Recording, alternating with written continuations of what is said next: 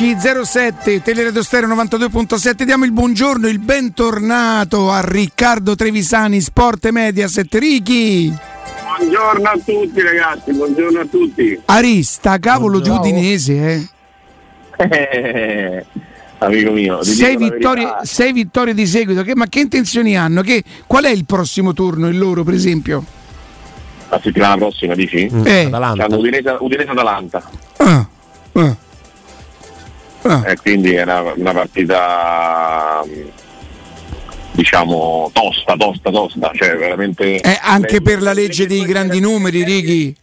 È il derby delle mie due rivelazioni, quindi giocheranno contro, una delle due perderà, però ti dico, te l'ho già detto ma te lo ripeto, non pensavo l'Udinese così, pensavo facesse un campionato per lottare per passetti, ma no, per al campionato, sono sincero. Cioè, eh, in questo momento ha, ha, anche, probabilmente se la cerca la fortuna, eh. cioè con l'Inter la risolve all'ultimo, ieri la risolve all'ultimo, poi ieri peraltro parte da uno svantaggio, sì. perdeva 1-0, no? io all'81esimo ho detto guarda il cornutaccio ha beccato il risultato avevo preso questo 1-1, avevo scritto, eh, tu pensa se l'Atalanta non avesse battuto la Fiorentina eh. fosse saltata l'X a 93 354 veramente da andare, da andare via di testa. Sarebbe stato pazzesco, eh, sarebbe stato pazzesco. Però comunque al di là di tutto mi sembrava una discreta lettura del match. Poi è finita 2-1 su una palla inattiva va bene ma certo, mm, certo. onestamente da pareggio mentre su Atalanta Fiorentina alla fine la lettura è sbagliata perché la Fiorentina poteva pure sì pareggiare, ma l'Atalanta sarebbe in grado di vincere e non è stata la Fiorentina che pensavo, quindi quello è stato secondo me un errore di valutazione nell'X della Fiorentina.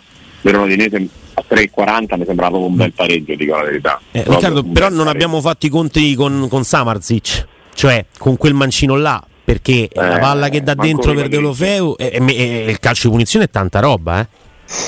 Ma onestamente il giocatore è, è fenomenale cioè dal punto di vista del, del talento è forse il migliore attore della squadra, forse anche più di Delofeu, cioè ha un sinistro che, che, con cui fa quello che vuole. A me fa impazzire la palla dentro dell'1-1, ma eh, perché, perché il calcio di punizione alla fine è un calcio di punizione che tu butti nell'area di rigore per cercare di tagliare fuori il portiere e mettere alle spalle della difesa. Però non è che sia tanto più bella di quella di Pellegrini su Smalling, è lo stesso tipo di materiale, cioè una palla sì. bella che i giocatori di talento sanno dare non è quando i giocatori crossano vogliono mettere la palla in quel determinato punto. Se crossano la palla attiva c'è un'area con 20 persone o fai uno schema o di solito è un, è un, è un, normale, è un normale, cross.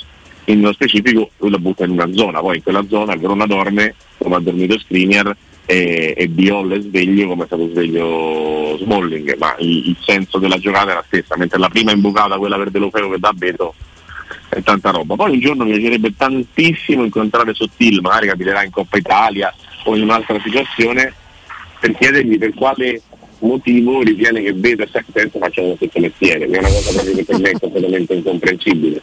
Cioè vedere Beto che gioca 30 minuti a partita è come se la Roma non mettesse in campo di bala. Cioè, è un gioco di forza della squadra, perché gli cioè, fatto 5 gol in forse 250 minuti in campo. Boh. Ma poi gioca mh, veramente in un altro modo l'Udinese quando entra, quando entra Beto, cioè ha proprio più profondità, ha più capacità di, lo, di, lottare su ogni pallone, quindi è proprio abbastanza incomprensibile questa scelta che viene fatta. Sì, le prime due giornate di campionato non stava bene e fino a qua lo, lo possiamo anche, anzi lo dobbiamo eh, valutare come un problema fisico per le due giornate, veniva dall'infortunio dell'anno scorso, eh, eccetera, eccetera, eccetera. Benissimo. Dopodiché le altre sei partite, altre tre volte è partita in panchina. Due volte l'ha decisa, volte. tra l'altro, col Sassuolo, sì, col Sassuolo e col Verona. Verona. Però, però boh, cioè, qui parliamo di una cosa che mi spiccia a casa Otimen, Vlaovic, Abram, eh, Lautaro Martinez, Lukaku, chi più ne ha più ne metta, 329 minuti, 5 gol. Mm. No, no vabbè, folle, folle la media realizzativa. Riccardo, dobbiamo aggiornare un file se siete d'accordo, perché eh, ieri si è chiusa l'ottava giornata, un quinto abbondante di campionato. Rifacciamo il gioco del potenziale, mm, che so, la Roma da 0 a 100 a che punto sta, ma non tenendo conto però degli infortuni, perché prima un ascoltatore parlava sì, ma manca Venaldo, ma Venaldo mancherà per almeno altri 2-3 mesi proprio rispetto al gioco, rispetto al potenziale espresso. Per esempio, partiamo dal Napoli, da 0 a 100, a che punto sta per te? Di qualità di gioco 95. Mm. Eh, vedo movimenti codificati in una squadra che comunque è cambiata per un 50% dei titolari.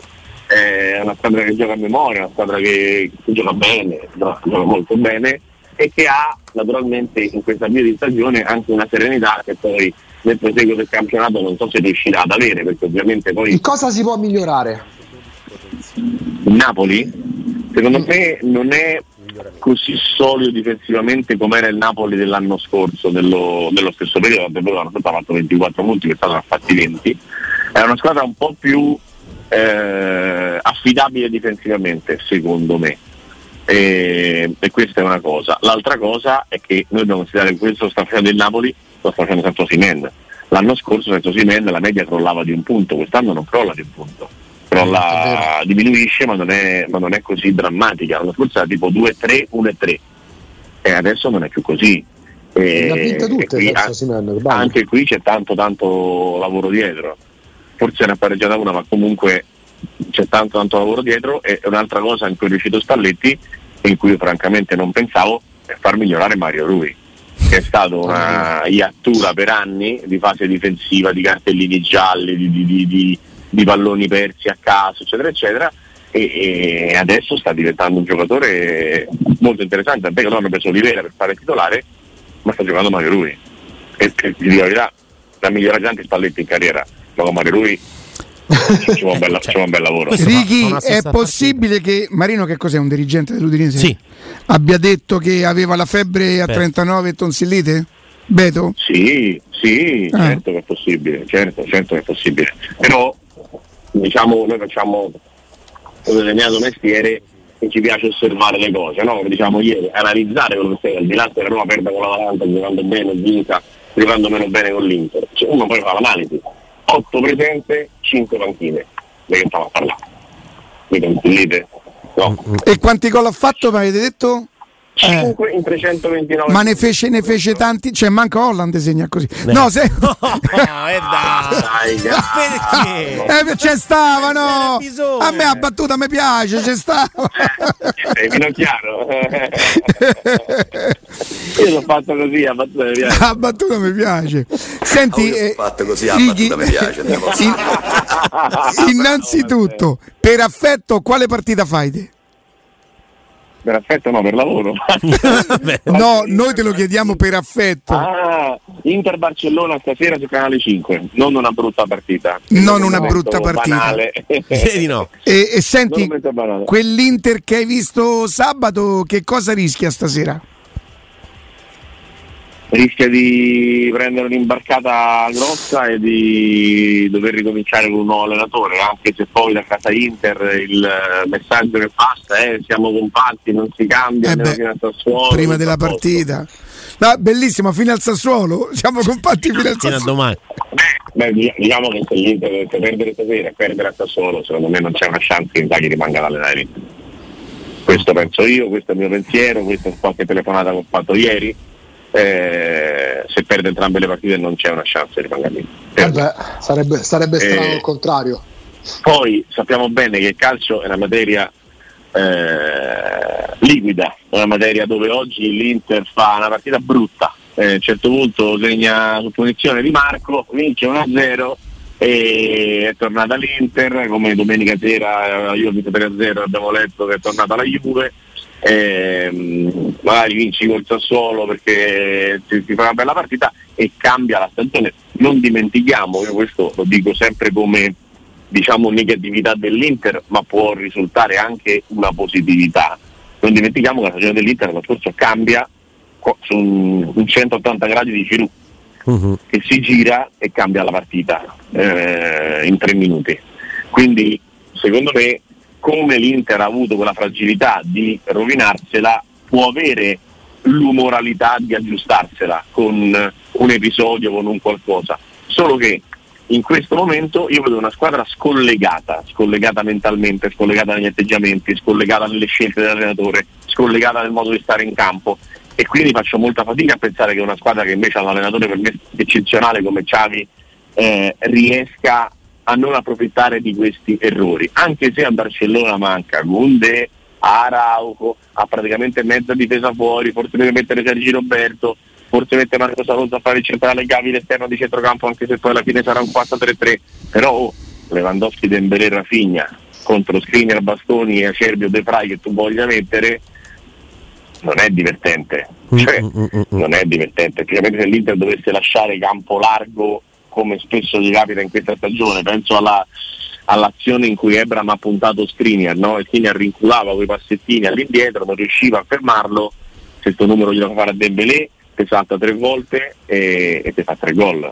Eh, per non parlare di Lewandowski che ha più gol che partite pure col Barcellona, perché ecco. di questo stiamo, stiamo parlando. E ne ha fatto un altro bruttino sabato, insomma, ne ha fatto sì, uno... sì, un poco pesante, poi sì. 1-0 a sorpresa, perché poi pure lui c'ha questo vizietto alla Ebram, mm. o Ebram c'è cioè, il Lewandowski, di fare spessissimo il gol del1-0, che non è come tutti gli altri gol. No, non fanno esattamente il quarto gol del 4-0. Riccardo, secondo te poi, per carità, errori di, di, di Inzaghi, scendendo molto di livello, errori di Giampaolo, quanto incide però sulla, sulle prestazioni e sul crederci dei giocatori, magari una situazione non proprio edificante per usare un eufemismo a livello societario, perché non so due società che stanno vivendo un momento di massimo splendore. Allora, parto da ehm, Mourinho 2010. L'Inter è una squadra notoriamente suicida, lo è sempre stata con vari presidenti, vari allenatori, varie situazioni e Mourinho è arrivato là, ha fatto il team manager, eh, ha fatto il direttore sportivo, ha fatto il direttore generale, ha fatto l'allenatore, al momento faceva pure il presidente e l'Inter ha vinto la Champions League. Conte si è trovato in situazione societaria quando il casino del, del, del, dell'Inter cinese è venuto fuori e divampato nella sua totalità. Ha fatto 91 punti e ha vinto il campionato. Purtroppo ci sono le. su una, su una cosa sono d'accordo con Allegri, che sono le categorie. Ci sono i mm. livelli in tutte le cose e, e questo fatto non è, non è, negoziabile, cioè nel senso l'Inter ha problemi societari? Sì. Ci vedi avanti con Conte? Sì. Ti è mai sembrata una strada allo sbando con Conte? No. Ti sembra una strada allo sbando dal gol di Gillo nel derby? Sì. E queste sono le, le domande e le risposte che mi faccio e mi do sulla situazione attuale. Cioè nella bufera l'allenatore forte regge e l'allenatore meno forte non regge e, e, e Inzaghi diciamo, nelle situazioni con la Lazio si era sempre salvato da potenziali problematiche perché era sempre riuscito a gestire un ambiente probabilmente più facile di quello dell'Inter.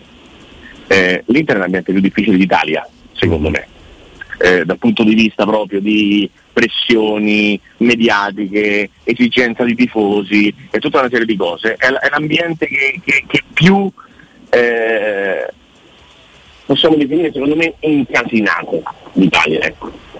Perché per, per mille motivi.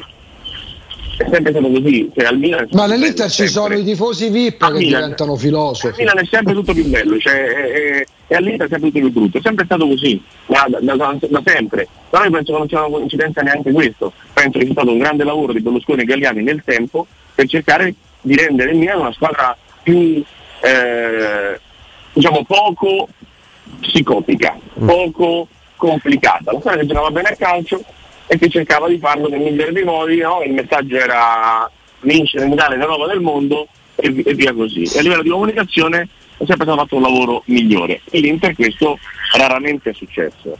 E, e questa cosa poi si riscontra nelle situazioni. Il Milan va in difficoltà l'anno scorso, perde con lo Spezia, perde i giocatori, succedono cose, eccetera, eccetera ma si riesce a ricompattare velocemente.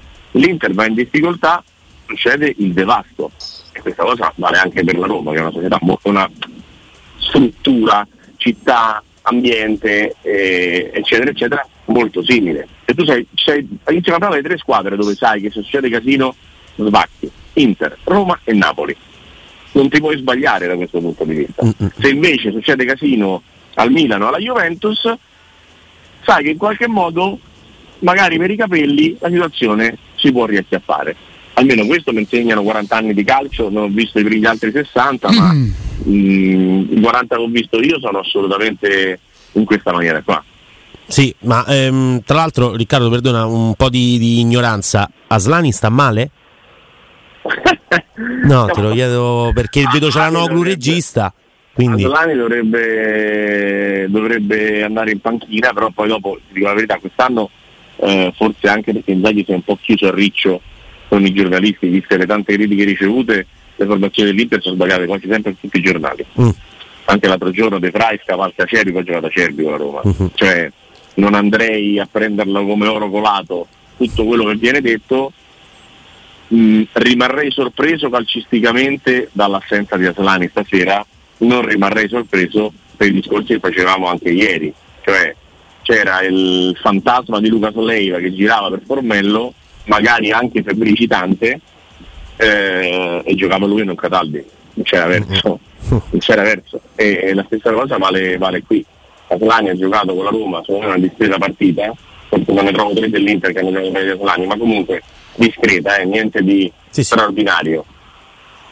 Io gli do una chance nella partita di oggi, a maggior ragione, perché l'ho fatto giocare con la Roma, mi faccio giocare anche con Barcellona, o un 2002 ha bisogno di turnover, quindi escludiamo che sia per il turnover. Mm. e diamo la, tra virgolette, eh, colpa al fatto che comunque il 2002 su un 93 c'ha, c'ha uno scotto da pagare. Non so, cosa, cioè non, non so pensarla diversamente, non riesco a fare un pensiero diverso da questo, perché tutta la, la gestione è sempre stata questa, perché Vidal trovava posto in tutte le situazioni, Vidal andava bene, eh, eh, Sanchez andava bene, c'è chi va bene e chi non va bene a prescindere, però casualmente quelli che vanno bene hanno sempre dai 30 anni in su, e quelli che non vanno bene hanno sempre dai 20 anni in giù. E mi sembra una coincidenza un po' troppo strana per chiamarla coincidenza. Anche perché è una situazione veramente di emergenza in quel ruolo e invece il, la, la, riserva l'hai presa proprio appositamente ed è uno anche dei, dei migliori forse della partita contro aspetta, la Roma, ma insomma. Aspetta, ti aggiungo questo, ti aggiungo questo L'Inter non ha mai vinto una partita senza Brozovic, l'Inter di Utagli. È mancato l'anno scorso, l'Inter ha fatto tipo due punti su nove. Eh.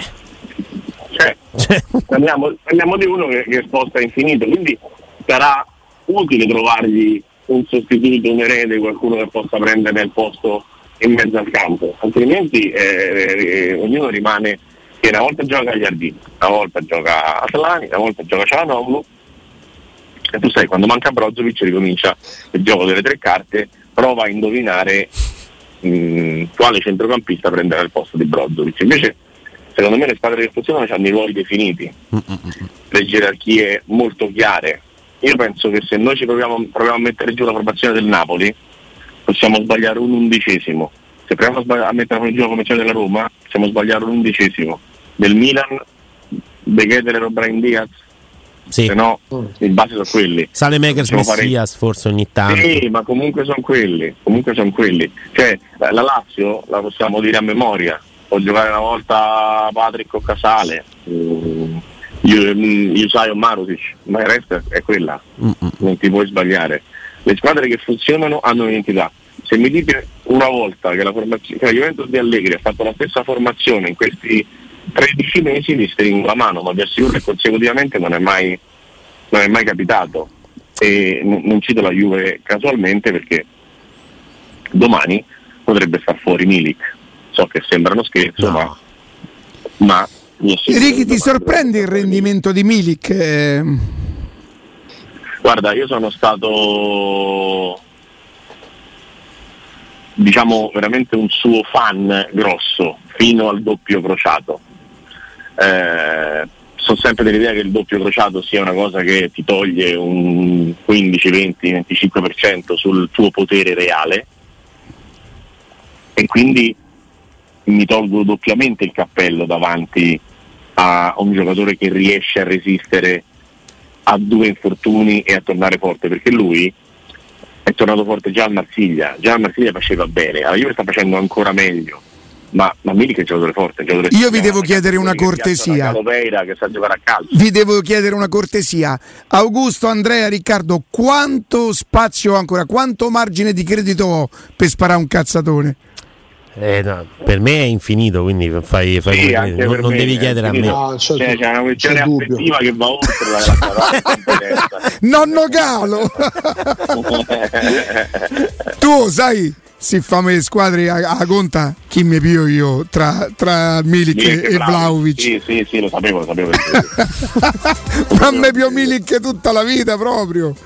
Beh, ma sicuramente come giocare a calcio, cioè sponda per i compagni, controllo di palla, stop, eccetera, eccetera. Quello che è il calcio, insomma. E poi, poi c'è, nel calcio c'è anche la forza fisica, la resistenza, il colpo di testa. Io ero convinto che era a Maradona quella, e, pensa. E, e, il tabellino dei marcatori. E il tabellino dei marcatori. C'è pure il 3000 siepi, il sarto con l'asta. E no, no, c'è, c'è il dei marcatori, il tabellino dei marcatori è molto, molto Il wrestling, ci stanno un sacco di sport. E poi c'è il a calcio. Visto che c'è un, un, un, un tuo commilitore nella lotta contro Holland, che è Antonio Cassano, condividi condividi molti pensieri. Due fratelli siamo io e Cassano. No, anche lui parte dal presupposto che se sei tecnicamente sublime vale, se no non vale. E, ehm, ti segnalo che se oggi Holland smette di giocare a calcio ha fatto 41 gol in ma sì, carriera. Ma sì, sì. Righi non è, non è, in discussione no, la, battuta, sì, la sua che... capacità di realizzazione, cioè io credo che lui davvero, io lo dico per scherzo e per esagerare, ma questo farà mille gol, non lo so quanti ne farà, cioè segna in tutte le maniere meno che de classe, però va bene. sì, sì, no, però sai perché non segna de classe? Sai perché? Perché è fuori classe. Ah, eccolo! Ah, vabbè, il fioretto. Eccolo, eccolo. Là. Senti, eh, Ricky, tra le altre cose è vero che abbiamo ancora due giorni per prepararla, però io avverto... Mm, mm, che ci, che ci, voglia il rispetto per la terza o quarta classificata in Spagna? Eh no, mi sa che è, scesa, è scesa un pochino. Scesa un pochino. Questo, niente, questo Real Betis. Però Ricky può essere più complicata di quanto potesse essere complicata a Milano? Eh, no, come a livello di giocatori eh, non c'è dubbio che sia meglio il Betis, ok? Però, cioè, beh, meglio l'Inter del Betis, perdonami. Mm-hmm.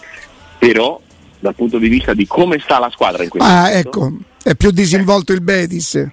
Sì, è sicuramente calato rispetto a come aveva iniziato la stagione, ha perso questa partita con, con il Celta Vigo Mm, io onestamente non l'ho visto la partita, ho visto, ho visto le immagini, ha preso gol subito e poi dopo non è riuscita a, a, pareggiarla, però parliamo di una squadra che sta facendo un grande percorso in, nel suo campionato. È in zona Champions League, mh, mm, non tutti se lo aspettavano, ha alcuni giocatori che mi fanno sballare, Tegir su tutti, che uno l'avrebbe visto bene anche nel nostro, nel nostro campionato, ma mh, mm, a William Carvaglio, eh, a Sergio Canale che è un ragazzo che si è fatto il doppio crociato a proposito di questo facciamo su Milik, ma è riuscito comunque a riemergere con fatica, non diventando il crack di Spagna come sembrava quando era un ragazzo, ma è un giocatore che ha un talento mostruoso. Poi c'è Borja Iglesias che sta facendo per la prima volta in carriera i gol, tutti insieme, tutti adesso, ma anche di questo abbiamo parlato spesso, gli attaccanti cominciano a segnare tardi eh, fino a domenica c'era i gol del, delle partite giocate alla beta, diciamo, 6 mm. partite, 6 gol, poi non ha segnato col Celta, è una squadra che dal mio punto di vista va presa con le molle, se potevi permetterti una sconfitta nel girone non era quella con Ludo Lorenz, ma era quella con Presto Siviglia, cioè se perdi una col Betis non dico non succede niente, ma rientra nella normalità delle cose. Hai perso Ludo Lorenz, adesso col Betis devi fare, devi fare di più, devi fare meglio, devi fare qualcosa di, di diverso, diciamo, di, di particolare, perché devi fare almeno, almeno, tre punti, almeno quattro punti col Betis, secondo me per stare tranquillo, tranquillo, tranquillo. Bene, Ricky, grazie. Dica. Stasera ti, ti, ti, ti, guardiamo la partita e ti ascoltiamo su canale 5. E... Siamo arrivati su canale 5 e fammi un pronostico, visto che mi fai paura ormai con Stasera lo, lo sai che non, non, sono preparatissimo lì su, sul calcio europeo. Ma perché sei in Roma preparato, eh? ah, no, non ero preparato su Inter Roma, ma sono eh. super preparato, non c'è proprio niente che mi possa sfuggire sulla Roma a livello di sensazioni, a livello di percezioni, cioè, capito? Io, ecco perché Ma... dico che sono della Roma e non sono romanista, perché io le app- appartengo alla Roma, quindi le... mentalmente sì. so tutto quello che pensa lei, capito? Siamo una cosa Dai, sola. Le... Sì, sì, sì, sì, sì, sì. Quindi Quanti... finisce Interbarca? Mm. Allora, un gol l'Inter lo fa, Ricky. Eh? Un gol lo fa, un gol lo fa. Ok. 1 a 1. 1 a 1, ah. bravo, bravo, bravo. 1 a 1. Sei pronto per Montecitorio? 1 a 1, va bene. a domani. Non te scordai, mi avevi detto Inter Roma 1 a 1, eh. Eh, sono andato lontano. Ciao. Ciao. Ciao. Ricky, grazie. Salutiamo e ringraziamo Riccardo Trevisani Sport Mediaset.